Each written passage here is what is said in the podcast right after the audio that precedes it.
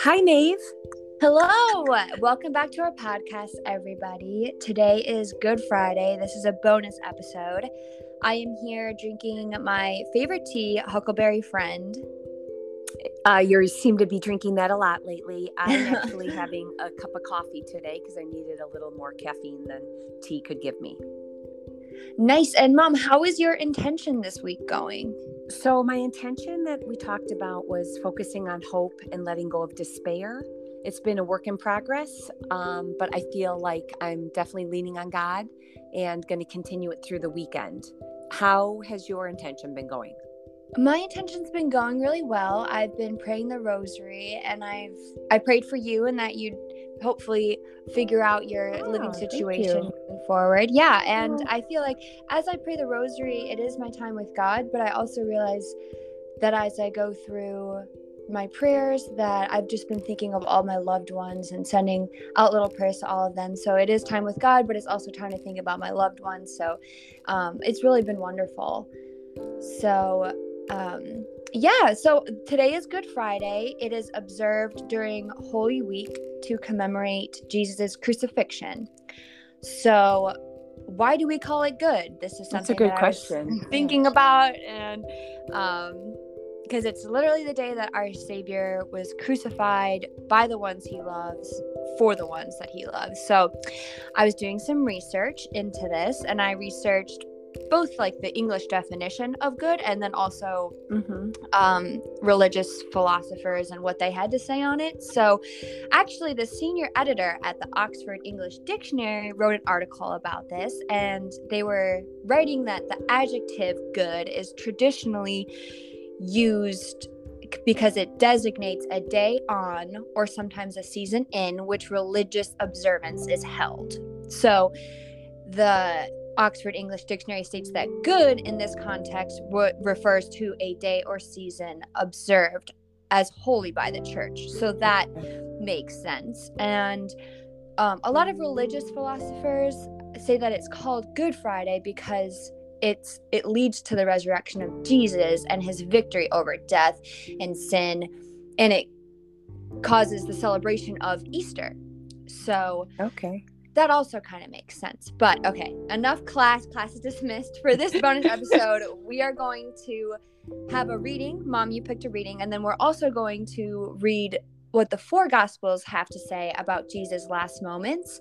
Um, so we have a lot going on, but mom, if you would like to do your reading.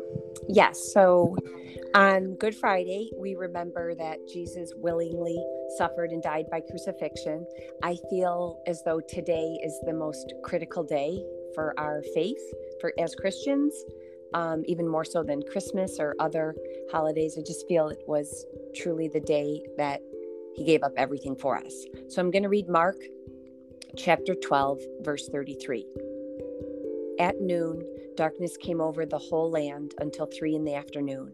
And at three in the afternoon, Jesus cried out in a loud voice, My God, my God, why have you forsaken me? When some of those standing near heard this, they said, Listen, he's calling Elijah. Someone ran, filled a sponge with vinegar, put it on the staff, and offered it to Jesus to drink. Now leave him alone. Let's see if, if Elijah comes to take him down, he said. With a loud cry, Jesus breathed his last. The curtain of the temple was torn in two from top to bottom, and when the centurion who stood there in front of Jesus saw how he died, he said, Surely this was the Son of God.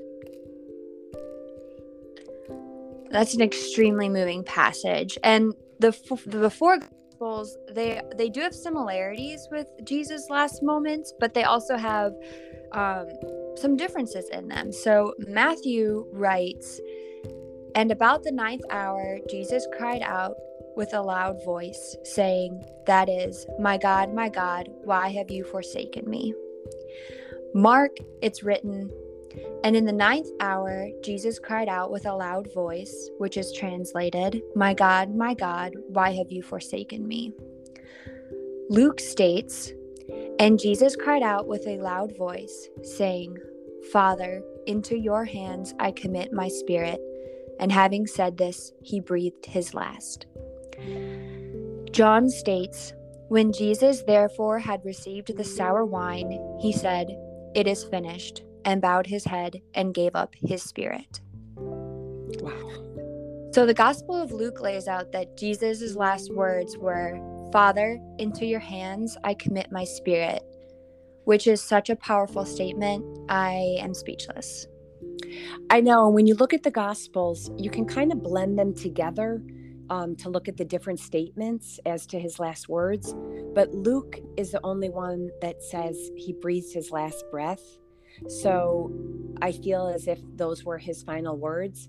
And the other Gospels don't say this; these were his final words. So I think that maybe Luke's you know interpretation is the final word and just the image of Jesus on the cross knowing that his mom and his friends are there looking out that it's just it it's really powerful and heart-wrenching yeah that is true. Matthew and mark are very similar but i also feel like matthew mark and john they allow for like maybe something happened between these events but luke stating having said this he breathed his last i agree that that that that lays it out without a question. Yes and when jesus says my god my god why have you forsaken me? Um, this is he's just he's struggling at that moment. So what do you think what do you think that indicates or even indicates about sin i think i think it shows the ugliness of sin and how it caused Jesus, who is the most loving person of all time, to be crucified. And it shows that he was in pain. He was he was so sad because he was being forsaken and I feel like it portrays the relationship between God and Jesus and how much Jesus loved God and how much he loved us too.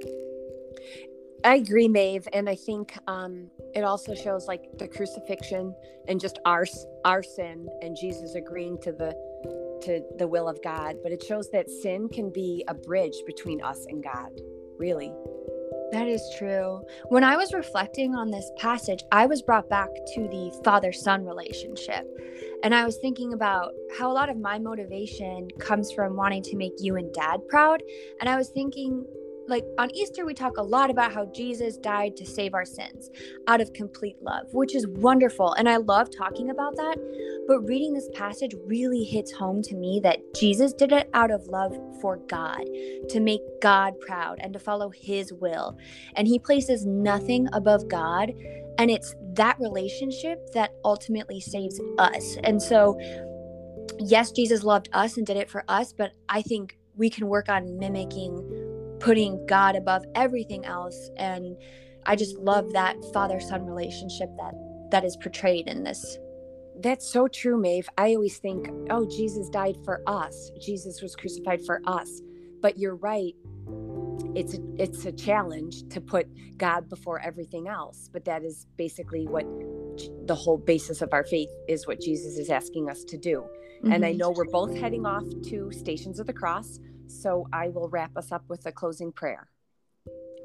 Dear God, we hear the last words of Jesus and we are filled with sorrow.